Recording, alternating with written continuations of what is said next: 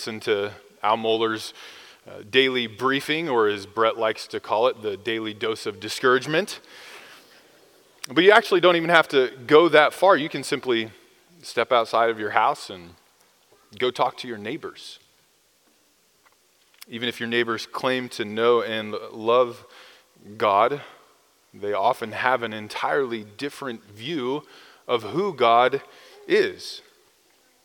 The world we live in does not know and love God, and that's nothing new. That should not surprise us. Since the fall, since Adam and Eve's initial sin, mankind has rejected God and mankind has sought to replace God with ourselves. Each son and daughter of Adam since the fall has sought to be God. At, at the root of our sinful rebellion against God, at the root of that is the longing to be supreme. We ourselves want to be exalted. We, we yearn for the praise and acceptance of other people. And so instead of living for the God of Scripture, loving Him, being devoted to Him, submitting to Him, we naturally, instinctively, because of our sin and the sinful bent of our heart, we hate God. And that's true of all of mankind apart from God's gracious intervention into the life of a sinner.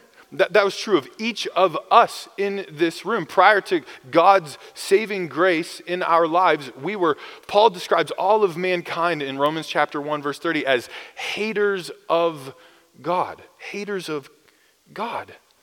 And yet, the sad reality is that the churches in our country, in large part, have sought to make God palatable to people who hate God. In, in pragmatism, in an effort to be appealing to the world, to be attractive to God hating people, the biblical God has been distorted. And what has largely been offered is an idolatrous alternative, and a completely different version of God. If you step into the, the average church in our country on a Sunday morning, the, the God you will be presented with is often not the God of the Bible. The God of modern Evangelicalism is a neutered, watered down, weak, pathetic, powerless pushover who's really just longing for someone to like him. He really doesn't care about your sin, he'll just overlook it, sweep it under the rug, and, and off you go. He, he really just wants to accept you for who you are. According to this God, the problem isn't you, it's, it's everybody else. This God doesn't care how he is worshiped as long as it feels good to you. This God doesn't care about the Bible, he just wants you to be happy. This God is no God at all.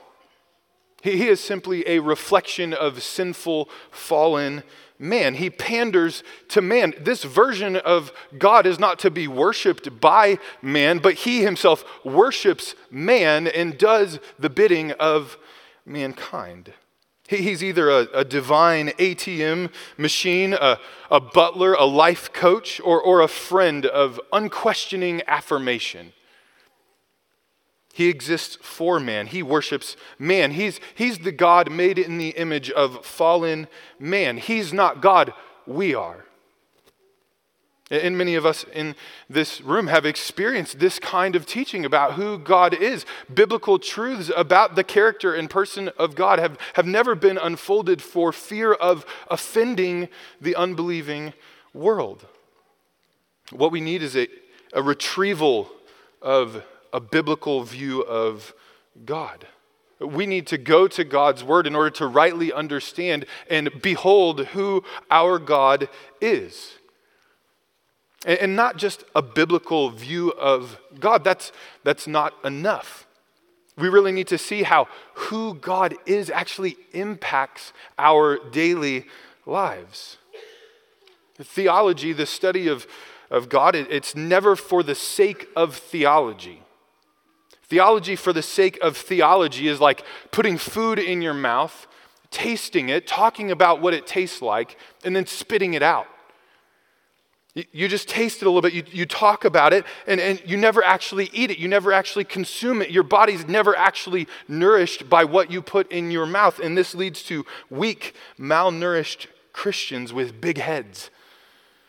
Theology is always for the purpose of life. It's always supposed to impact how we live. Doctrine, biblical teaching, it's always supposed to drive and shape our day to day lives. And yet again, we so often fail in this regard.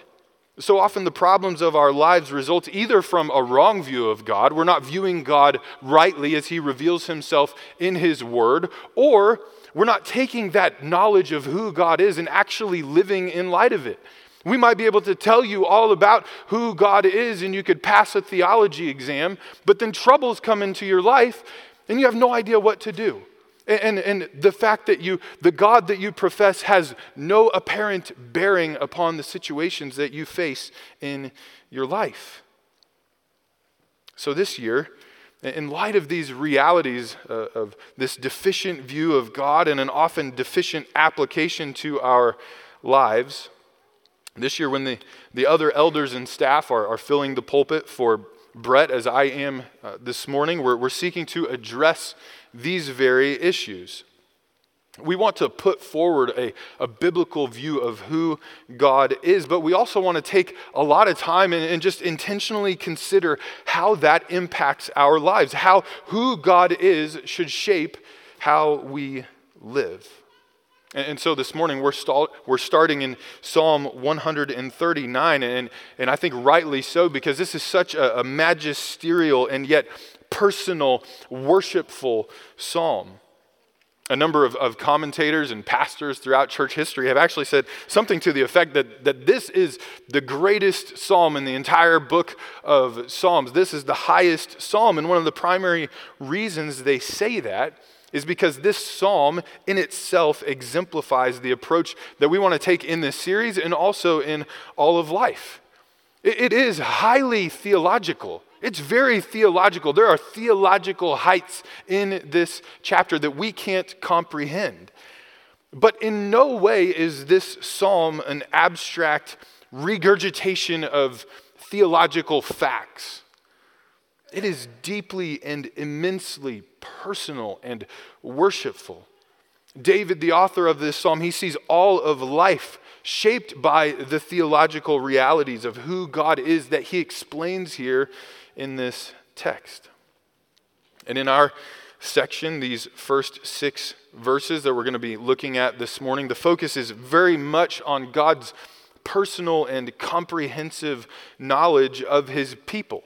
It's God's omniscience. Just, omniscience is just another word for the fact that God is all knowing. This is God's omniscience applied to his people. That's what we see in these six verses. So, so, what we're going to be looking at this morning as we consider how we're supposed to live in light of God's knowledge, what we're going to see is two right responses to the all knowing God.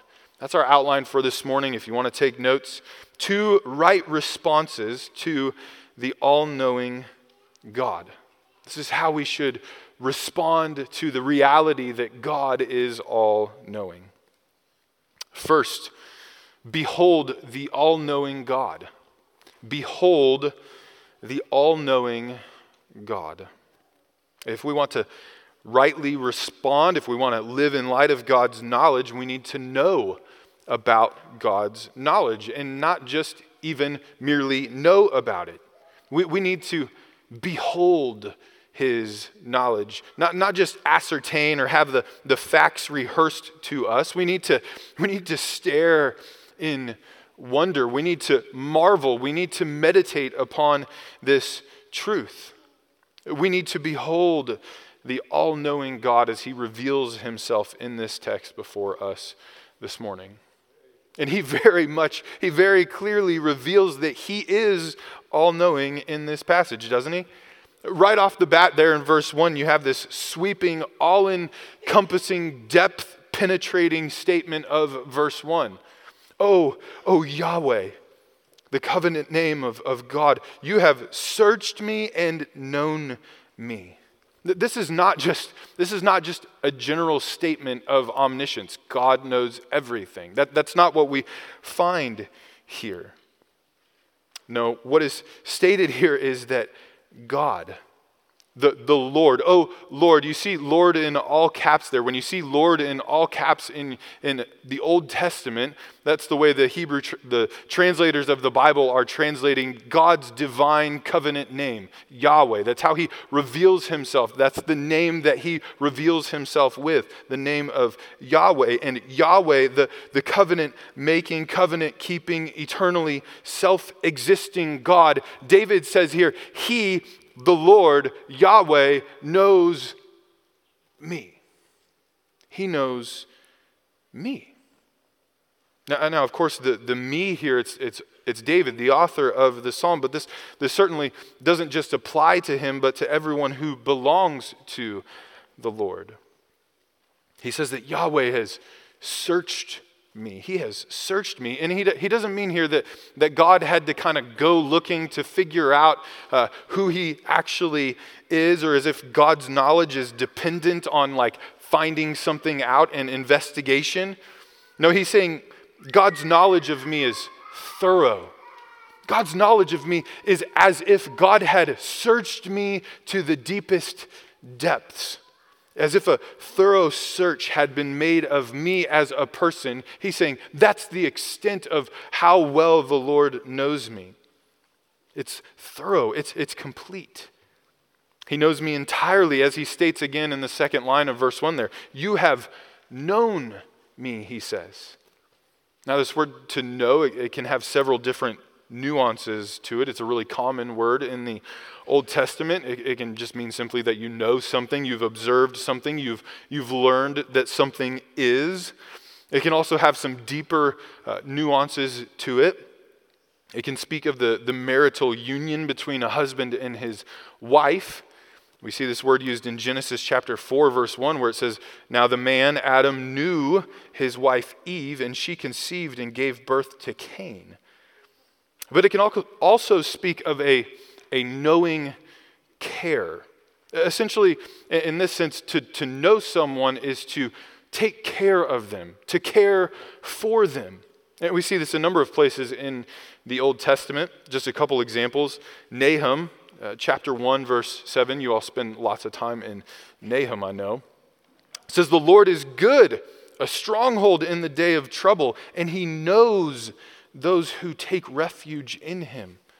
It, what he's saying there is it's not just that God has a list of people who take refuge in him and he's just going to check it off like he's taking attendance. And he's just kind of indifferent to it. He's just a computer storing up information. No, God's knowledge of our troubles is, is tied with his compassion, his, his care. This is deep care, affection, protection for his people. Another place is Psalm 31, verse 7. Psalm 31, 7. The psalmist says, I will rejoice and be glad in your loving kindness because you have seen my affliction. You have known the troubles of my soul. Is he rejoicing and, and glad in God's steadfast love just because God knows what he's gone through and it's just mere facts that God knows? No, it, it, it's, it's, not, it's, it's compassionate care he, he knows in the deepest way possible and cares about our troubles and our afflictions and what we're going through. The Lord knows us in this way. Can, can we just slow down and stop for a minute? I, th- I think we just skip over these profound truths and don't actually stop to take the time to reflect upon that reality. How, how precious should this truth be to you? That the Lord knows you in this way. The, the Lord, God, the, the creator, the sustainer of the universe, the God of his word, the God of Abraham, Isaac, and Jacob, the God who parted the, the Red Sea, the God who delivered Israel time and time again, the God who patiently pled with his people to return to him through the prophets, the God who, who sent them into exile and brought them back the God who promised redemption and salvation through substitutionary sacrifice, who, who promised to take people dead in their sins, to make them alive, to give them his spirit, to replace their hearts of stone with hearts of flesh, the God who sent his own son as that substitutionary sacrifice and, and raised him from the dead, the God who, who sent his spirit to, to bring us to life, to indwell us, to guide us through his word, the God who established the church, the God who made you, the God who has providentially governed all of your life, who brought you here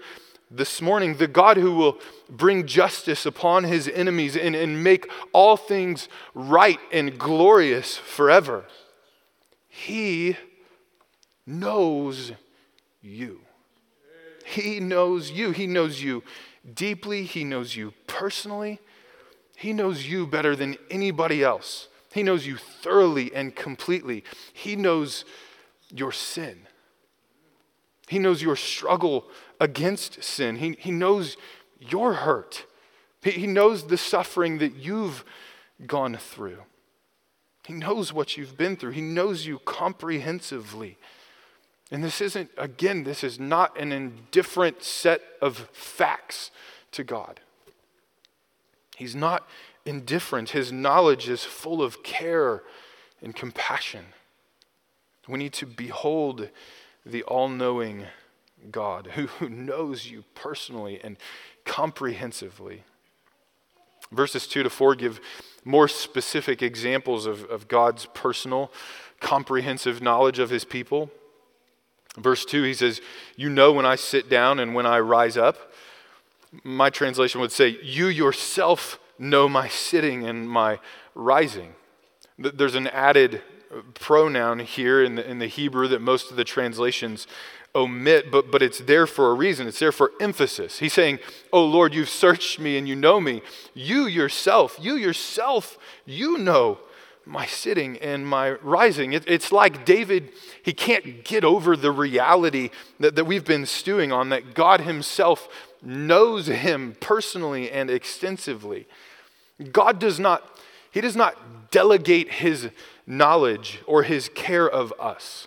It's not like God sends out, you know, data gatherers to kind of fig- to find out about us, to report back to him and, and tell him about who we are. No, he himself is personally involved and invested in knowing us all the time all the time. That, that, that's the emphasis my sitting and, and my rising. No matter where I am, what I'm doing, where I'm going, how I'm resting or, or running, God knows. God knows all of our movement, all of our activity, righteous and unrighteous, and all of our inactivity, righteous and unrighteous. He knows and watches over us like a father who knows and watches over his child. Like a father watching over his 18 month old fall down and get up. He knows when he's standing, when he's sitting, when he's resting. Like a father watching his precious daughter as she sleeps. Our Heavenly Father is a perfect version of that. He watches over us, He knows us perfectly with all knowing, compassion filled eyes and omnipotent hands to come to our aid. But his knowledge extends beyond merely the, the external and, and what could be seen outside. He understands our thoughts from afar. He knows our thoughts from afar. He has insights into our inner man. The word for thoughts, it's not just about thinking, although it encompasses that. It, it, it, it's an umbrella of a variety of internal workings. It's our thoughts, it's our it's our desires, it's our wants, our intentions. It's, it's what we purpose, what we plan, what we long for. And again, this is not just mere data for the detached mind of God.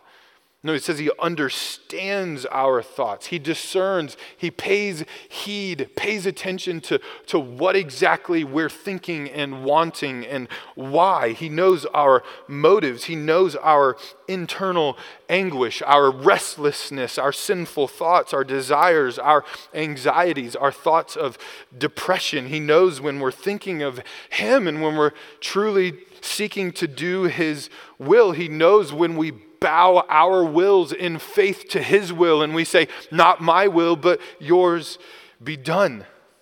And He knows all of this, He says, from afar. He knows it from afar. And this isn't speaking of distance in, in space, as the next stanza of Psalm 139 makes clear that the, the Lord's presence is near and inescapable. He's, he's never far away from us in distance and space. No, from afar, it's referencing time. From, from before the foundation of the world, the Lord knew you and your thoughts. The Lord knew how you work internally and what you long for and how you think and why you think that way. Before we ever were, He knew the depths of the inner workings of our hearts and minds personally and specifically. He, he knows how you tick. He knows your, your daily routine. He, he observes that with intentional care. No, no day escapes his notice. That, that's verse 3. You scrutinize my path and my lying down and are intimately acquainted with all my ways. The word for the, that's, the New American Standard translates as scrutinize. It could kind of go two different ways. It's only used here in the, in the Old Testament, so there's kind of some debate on what this word means. It either has its roots in the word for, for winnowing, like how the, the wind would blow out the, the chaff from the grain, and so it's a sifting, scattering kind of thing, and that's how the New American Standard takes it. Or it could come for a word that means to, to measure or a span. And so the New English translation translates it you carefully observe my path. You're measuring each step and action in my resting. I prefer the, the New English translation's take on you carefully observe my path. But, but either way, again in verse 3, we see how the Lord knows all about us our ways, our life, our actions, our behaviors, our, our journeys, where we go, our wanderings, how we think, how we live, what we do, our sleep, our resting. it, it is all fully and completely known to the Lord. He even knows our words before we speak them, as verse 4 tells us. He knows all that we have said every whispered word, every word we've said under our breath when we're alone, every grumble or complaint, every breath that cries out to Him in faith under trial, but even every word we've thought of saying or will say. He, he knows them all. His knowledge of us is incomprehensible and inescapable. God, with his knowing care, he, he surrounds us, as he says in verse 5. You have enclosed me behind and before. His knowledge besieges us. There's nothing that escapes his knowledge. His very hand is upon us, as verse 5 says. The word here in verse 5 is, is used to speak of Jacob when he placed his hands on Joseph's sons to bless them. Similarly, speaking of himself, David says in Psalm 21, Psalm 21, verse 3, he says, For you meet him with the blessings of good things, you set a crown of fine gold on his head. And then in verse 6 of Psalm 21, he says, You make him most blessed forever. You make him joyful with gladness in your presence. So his hand being laid upon us is his hand of knowledge and comfort and blessing and guidance. God's personal knowledge of his people is infinite and boundless, surrounding, inescapable, internal, external, every possible thing that could be known about you, the Lord knows it. We must truly behold the wonder that our God knows us personally. His omniscience is not just a fact to know, an attribute along the list of who God is, it's a truth we must behold. But we also must live in light of His omniscience.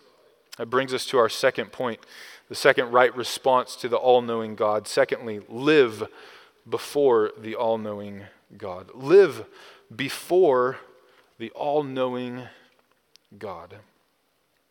All of life, every day, should be shaped by the reality that God is all knowing and personally, caringly all knowing. But how? How, how, how should the all knowingness, the omniscience of God shape our lives? Well, there are so many implications of what we've studied so far, uh, but I was able to narrow my list down from about 20. I've got nine this morning, so nine ways knowing God is all knowing should impact our lives. These are just implications of what we've seen so far in Psalm 139. How should we live in light of God's omniscience? Well, here's nine ways we should live in light of God's omniscience. First, look to God for all you need. Look to God for all that you need. And I, and I must instantly clarify that I mean look to God both to identify your needs and to meet those needs. Because we so often look to God for what we think we need, but we're not all knowing. We're not all knowing, so even our perception of our needs is skewed. We don't know ourselves as well as God knows us. We don't know what we actually need. But since God is all knowing, He knows what we need. And He knows how to, and when to give us what we need. Jeremiah aptly demonstrates this in Jeremiah 17. Jeremiah 17, verse 9. This is a familiar verse to many of us. It says, The heart is more deceitful than all else and is desperately sick. Who can understand it? Our hearts are so deceitful and wicked. We can't understand our own hearts. We should not follow our own hearts. Sorry, Disney. No, we should not follow our hearts. We can't even understand the deception and sinfulness in the depths of our hearts. But verse 10 of Jeremiah 17 says, I, the Lord, search the heart. I test the mind, even to give to each man according to his ways, according to the results of his deeds. The Lord knows your heart. The Lord knows the deceitfulness of your hearts. Our, our hearts, one of the, the factors of deception in our hearts is that it tricks us into trusting in ourselves and looking to ourselves both to identify and meet our needs. But the Lord, He knows our hearts. He, he is not deceived as we are. So we have to look to Him to identify and meet our needs. And according to God in His Word, what is our greatest need? What's our greatest need? Salvation. We, we think we need all kinds of things, and yet we often overlook the desperate plight that we're in that we need God to save us. Jesus said in Luke 5 31 and 32, He said, It's not those who are well who need a physician, but those who are sick. I've not come to call the righteous, but sinners to repentance. We need a physician for our souls. We need a physician for our souls, and Jesus is that physician who came to bring the cure. He came to call sinners to repentance. That's our need, and Jesus meets that need. What we need is Jesus Christ. We need Jesus. We, we need his right standing, his perfect obedience before the Father. We need his wrath atoning death. We need his resurrection. We need to trust completely in him and turn from sin and self to follow Jesus as Lord and Savior. We need His Spirit to bring us from spiritual death to life and to empower us to live lives of obedience and holiness. We need His body, the church. We need His under shepherds, elders to model and teach His truth to us. We need His word to bring salvation and sanctification to us through His Spirit. God knows you. He knows what you need, and He Himself sufficiently provides all that we need through Christ. So, so, so don't let other voices define what you need. Who else is omniscient? Who else is omniscient? Who else knows you like God knows you? Nobody. Nobody not psychologists, sociologists, politicians, social media personalities. They don't know what you need, nor do they have the answers to your deepest needs. And notice their answer to what you need is always themselves. no. God's omniscience is the foundation for his sufficiency and the sufficiency of his word. We must look to God for all that we need. Secondly, and similarly, humbly recognize your limited knowledge. Humbly recognize your limited knowledge. In the face of divine omniscience, our thoughts of grandeur and splendor and how smart we are really fall flat on their face. We're often so arrogant about how much we know we think we know everything. And as soon as we come to a place where we think we have things figured out, we're, we're stepping into a dangerous place of, of arrogance. And this is, again, simply the deceitfulness of sin. If we convince ourselves that we know what we need, we're not going to look to God for what we need. We're going to look to ourselves. The omniscience of God should it should humble us to recognize that all human knowledge is severely limited in comparison with divine omniscience. So instead of striving after omniscience, as we often do, which only leads to being anxious, we should strive for humble dependence. That's what Paul says in Philippians 4. Philippians 4 6 and 7, he says, Be anxious for nothing, but in everything by prayer and supplication with thanksgiving, let your requests be made known to God, and the peace of God, which surpasses, I think a better translation is, which is better than all comprehension, will guard your hearts and your minds in Christ Jesus. We're, we're so often, what makes us anxious is what we don't know what we don't know about. We don't know what's going to happen about fill in the, the blank, and so, so we're anxious about it. I don't know what's going to happen, and so I'm, I'm all wrapped up and I'm fearful of what's going to happen because I don't know. Well, Paul's instructing us here in Philippians 4 that instead of being anxious, we, we should look to God in humble, dependent, thankful prayer and what God gives us as we look to Him in humility and thankfulness, what He gives us is, a, is His peace, which is better than all understanding. It's better than understanding everything and knowing everything of what's going to happen or could happen or will happen. That's not our role. That's not our lane. God has not designed us to be omniscient. We can't be. If God somehow were to infuse our minds with his omniscience, I think they would just explode. No, we, we can't and, and won't, and we have no capacity for God's omniscience. So we should humbly trust in the Lord because he's the one who perfectly knows all things. Thirdly, we should pray. That's right on the heels there of Philippians 4, but we should pray. Oftentimes, though, we pray as if God doesn't know. We, we pray as if God needed to be informed of our needs and requests. Jesus says that's not how we're supposed to pray because God knows all that we need. So, Matthew 6, 7, and 8, Jesus says, When you're praying, do not use meaningless repetition as the Gentiles do, for they suppose that they will be heard for their many words. So, do not be like them, for your Father knows what you need before you ask Him. So, then we just not, are we just not supposed to pray? Because God already knows what we need. So, why, why should I bring my requests to the Lord? No, that's the wrong question. The opposite is actually true. The, the fact that God is all knowing should fuel our prayer life.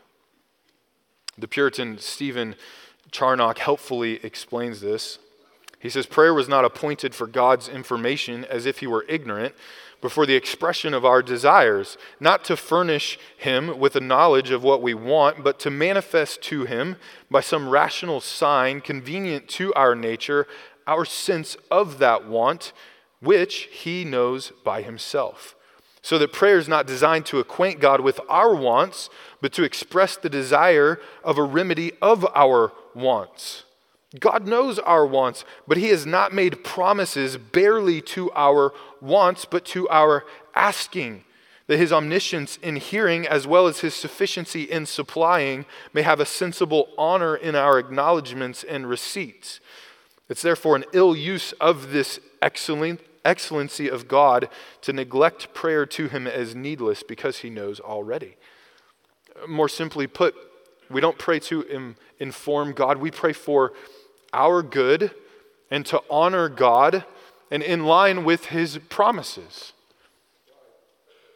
So we should pray because God is omniscient. Fourth, confession and repentance. Because God is omniscient, that should lead us to confession and repentance. It is a folly to try to hide our sin. It's foolishness. He knows. The Lord knows every sin, every sinful deed, every sinful thought, every sinful desire. He knows. Nothing is hidden from his sight.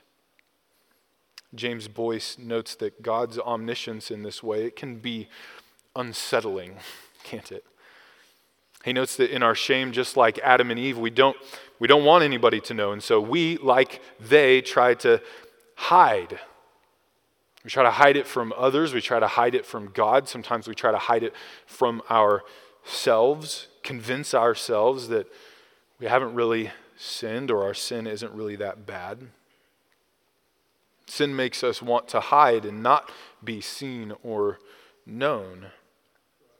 This is, James Boice points out a, number of ways that this is just seen in everyday interaction. How uncomfortable do you get when somebody just stares at you endlessly? Why do you start to squirm? Why do you start to, to squirm? Why do we not make our houses of glass? Why do we have doors, external and internal, in our homes? Why do we have curtains and shower curtains? Why? We don't want to be known.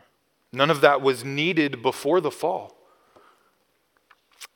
Commenting on this, uh, James Boice, he says, It's an awareness of the knowledge of God as well as his sovereignty and holiness that produces anxiety and even dread in fallen men and women. He knows. He knows, and you can't hide. It's going to be revealed. So, confess. Confess. Bring it to the Lord in confession and repentance. Repentance. Don't hide. Bring it to the light. And take hope in this, Christian and, and non Christian alike. Knowing all of your sin did not stop the Father from sending his Son. That did not stop him from sending his Son. That does not stop him from calling out to you. Repent, confess your sin, and be saved. He still extends mercy and grace. So repent and receive mercy. Confess and forsake your sin and obtain mercy through his Son. And what hope, even in an ongoing way, for Christians in particular? He's not going to turn away from you. He, he already knows. He already knows. He saved you knowing your sinfulness, knowing even how you would sin after He has saved you.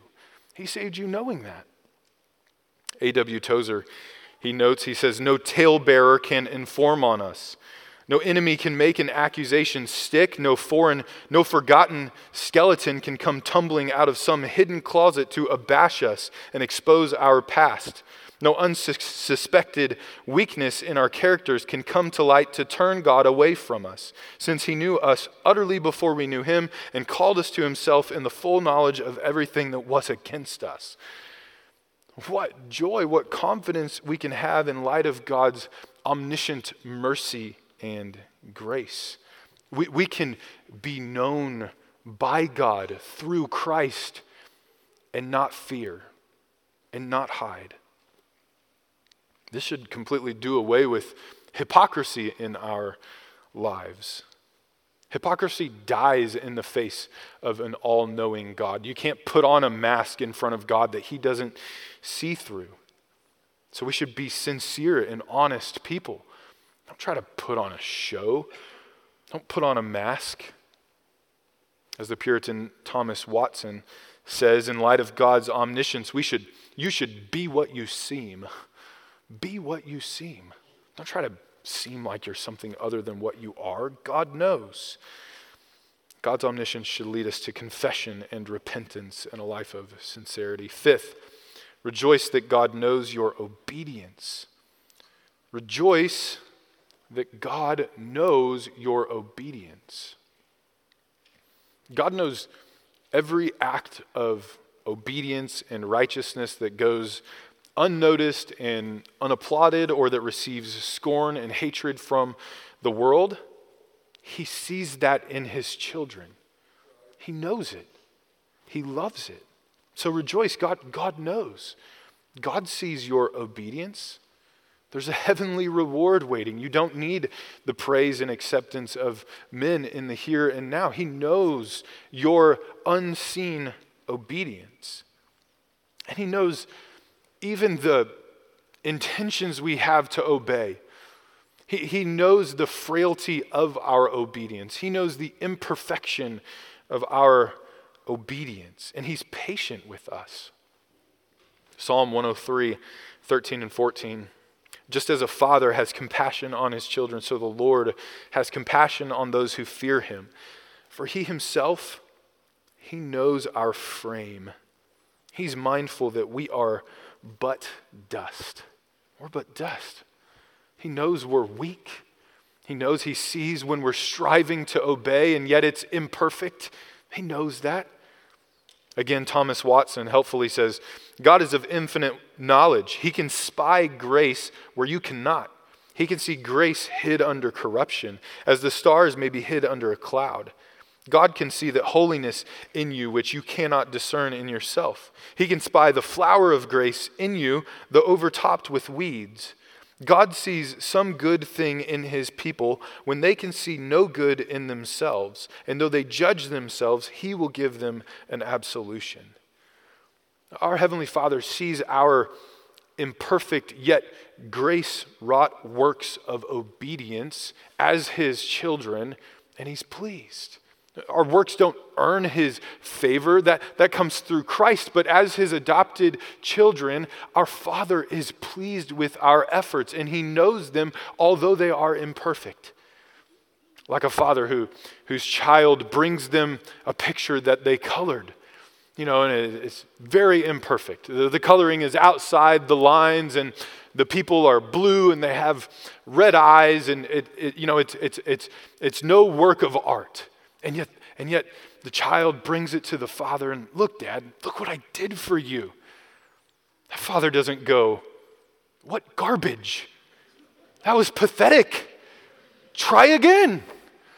No, no, that father is so pleased, especially seeing the child work on that picture and, and trying to draw and then bring it to dad with a face full of joy. And here you go, dad. No, our father Our Heavenly Father is pleased with the imperfect actions of His children. So our Father is pleased with our genuine, dependent efforts. Sixth, receive comfort in suffering. Receive comfort in suffering. The Lord knows your suffering, the Lord knows your pain. He knows the, the hard things and the, the bitterness that you've had to endure in this life. Psalm 56, verse 8, he says, You have taken account of my wanderings, put my tears in your bottle. Are they not in your book?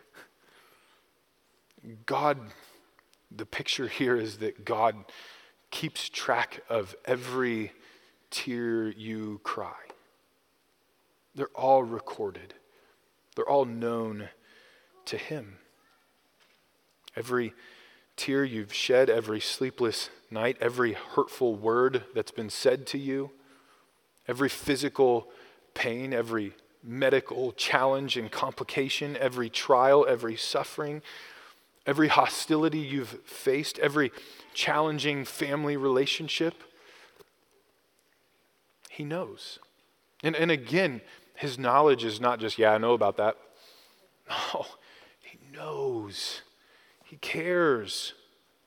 And not only does he know it, but he's actually ordained it for you in his omniscience, his wisdom, and his love. Whatever he has ordained for us, he has ordained it for our good, and he knows what's best for us because he knows us best. So we can trust him in the midst of any trial. It, it is true. We're off, sometimes we're tempted to, to twist the truth. Nobody knows what I've gone through. Nobody knows my suffering. Nobody knows my pain. Nobody has experienced what I've experienced. There's a, there's a nugget of truth in that, isn't there? I haven't walked in your shoes. I don't know what you've gone through. I don't know what it's like to experience what you've experienced as you've it.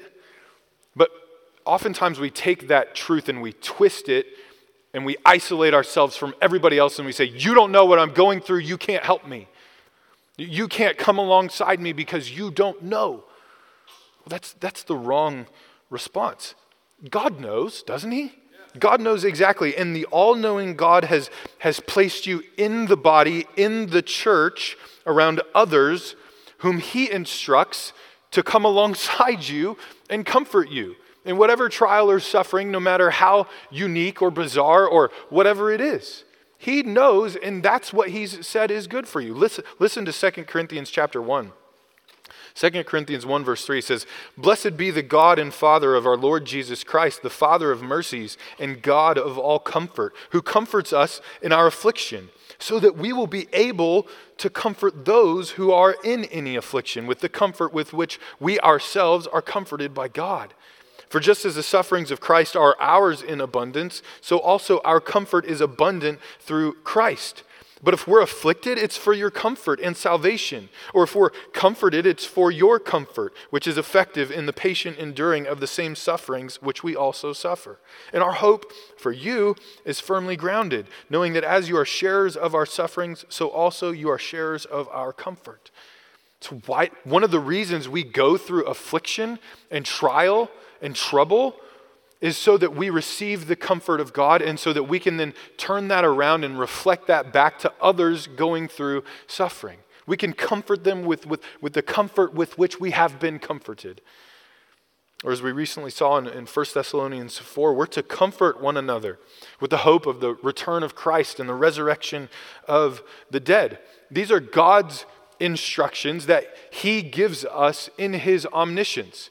He knows. He knows our suffering. And so He knows what we need. And what we need is to be comforted in our trials and afflictions through the work of the body of Christ.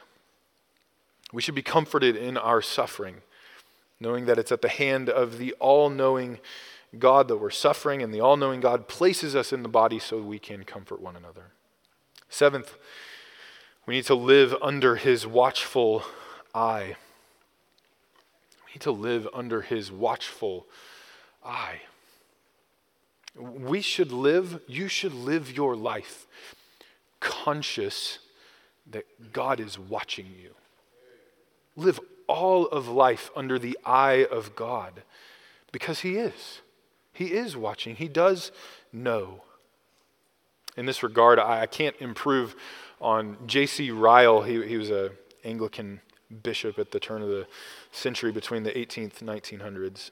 Uh, J.C. Ryle's counsel to young men. He says this He says, For another thing, resolve never to forget the eye of God. The eye of God. Think of that.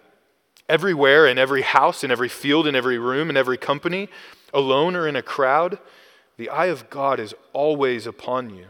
Proverbs 15:3 The eyes of the Lord are in every place beholding the evil and the good and they are eyes that read hearts as well as actions. He goes on he says Endeavor I beseech you all to realize this fact recollect that you have to do with an all seeing God, a God who never slumbereth nor sleepeth, a God who understands your thoughts afar off, and with whom the night shines as the day. You may leave your father's roof and go away like the prodigal into a far country and think there is nobody to watch your conduct, but the eye and ear of God are there before you. You may deceive your parents or employers. You may tell them falsehoods and be one thing before their faces and another behind their backs, but you cannot deceive God. He knows you through and through. He heard what you said as you came here today. He knows what you're thinking of at this minute. He set your most secret sins in the light of his countenance, and they will one day come out before the world to your shame, except you take heed. He says, How little is this really felt? How many things are done continually which men would never do if they thought they were seen? How many matters are transacted in the chambers of imagination which would never bear the light of day? Yes, men entertain thoughts in private and say words in private and do acts in private which they would be ashamed and blush to have exposed before the world.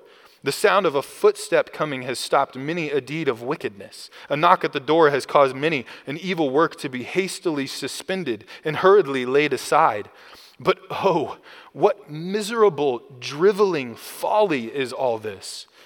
There's an all seeing witness with us wherever we go. Lock the door, draw down the blinds, shut the shutters, put out the candle, turn off the light. It matters not, it makes no difference. God is everywhere. You cannot shut him out or prevent his seeing. All things are naked and open unto the eyes of him with whom we have to do. Hebrews 4:13. He says, "Well did young Joseph understand this when his mistress tempted him. There was no one in the house to see them, no human eye to witness against them, but Joseph was one who lived as seeing him that is invisible." He says, "How can I do this great wickedness?" said he, "and sin against God." He says, Young men, this applies to all of us, obviously. He says, I ask you all to read Psalm 139. I advise you all to learn it by heart. Make it the test of all your dealings in this world's business. Say to yourself often, Do I remember that God sees me? Do you remember that God sees you in everything? He says, Live as in the sight of God. It's what Abraham did. He walked before him. This is what Enoch did. He walked with him. This is what heaven itself will be the eternal presence of God. He says, Do nothing you would not like God to see, say nothing you would not like God to hear, write nothing you would not like God to read, go to no place where you would not like God to find you, read no book, and in our day, look at nothing on a screen of which you would not like God to say, Show it to me. Never spend your time in such a way that you would not like to have God say, What are you doing? He knows. He knows. All of life should be lived under the eye of God as if we're living before the face of God because we are. This is the exhortation of Solomon in Proverbs chapter 5 to his son after warning his son of the dangers of adultery and also extolling his son to partake and enjoy of the sexual bliss of holy marital union. Solomon warns his son again in Proverbs 5, verse 20. He says, For why should you, my son, be exhilarated with an adulteress and embrace the bosom of a foreigner? For the ways of a man are before the eyes of the Lord, and he watches all his paths. What do you do that you think God doesn't see? He sees all. In the very next chapter of the book of Proverbs, Solomon instructs his son to work in light of God's omniscience. To work in light of God's omniscience. Proverbs 6 6, he says, Go to the ant, O sluggard Observe her ways and be wise, which, having no chief officer or ruler, she prepares her food in the summer, she gathers her provision in the harvest. What's he saying? What's the lesson you're supposed to learn from the ant? Well, the ant doesn't have some taskmaster or boss looking over its shoulder to make sure that it, it does its work. No, the ant labors in the fear of God. I think that's the lesson he's telling us we should get from the ant. Labor because God is watching. Work because God is watching. He sees your efforts. Live under God's all knowing eye. Everything, all of life, your work, your parenting, your marriage, how you speak to your spouse, how you talk to your kids, all of it, it's under God's eye. Live like it. Eighth, apply his omniscience to every other attribute. Apply his omniscience to every other attribute. What, what I mean by this is, is that every attribute of God informs every other attribute that he possesses. So every other attribute of God is impacted by his infinite knowledge. As we've even thought about already this morning, the grace that he extends is according to his knowledge. The, the discipline, the chastening that he brings into our lives when we go astray is according to his omniscience. The justice and the wrath that he pours out on sinners is because he has omniscience. He knows everything that they've done and he knows perfectly what they deserve. We don't get to decide what is fair and right and just. We, we don't know everything, but God does. And He's revealed that in His Word, and He's revealed that righteous standard completely and supremely at the cross. Sin demands a penalty, it demands that God's wrath be satisfied. So the, the cross, as Romans 3 tells us, was to show God's righteousness, that God always does what is right. So he can justify sinners although they deserve his wrath. And then his justice is also carried out on those who do not look to the Son in faith. All of that's according to his omniscience. Stephen Charnock again helpfully notes he says, His compassions to pity us, His readiness to relieve us, His power to protect and assist us would be insignificant without His omniscience to inform His goodness and direct the arm of His power. Without this knowledge of His, no comfort could be drawn from any other perfection of God. We need to see all of who God is in light of all that God knows, and that is that He is all knowing. Ninth and finally, we should stand in awe. We should stand in awe before the all knowing God. Uh, this was David's response to God's incomprehensible, inexhaustive, comprehensive knowledge of him in Psalm 139. That's what he says in verse 6. Look at verse 6. Such knowledge is too wonderful for me. It is too high. I cannot attain to it. We should stand in awe at God's limitless, unfathomable knowledge. We, we should fear the Lord. His immensity, his eternality is displayed in his omniscience. We cannot comprehend this. It's too wonderful for us. We cannot name it. It's beyond our language. He is beyond us. And yet his knowledge of us is so personal. It's so personal. Being transcendent and holy and eternal and unreachable and inexhaustible and infinite in his knowledge, yet he stoops and involves himself and knows each of us personally. He stoops to care for us. We should stand in awe before this omniscient God. And we should pray even as David does at the end of the psalm. Look at verse 23 Search me, search me, O God, and know my heart. Try me and know my anxious thoughts, and see if there be any hurtful way in me, and lead me in the everlasting way. God, know me more. Continue to know me. Continue to expose what I need and where I lack, and how you abundantly and sufficiently provide for what I desperately need. We need to live in light of God's omniscience. In summary of how we should live in light of God's knowledge, Charles Spurgeon comments on Psalm 139. He says, This should fill us with awe, so that we sin not, with courage, so that we fear not, with delight, so that we mourn not. God's omniscience should fill us with awe so that we don't sin with courage so we don't fear, and with delight so that we don't need to mourn. Let's pray. Father, we thank you that you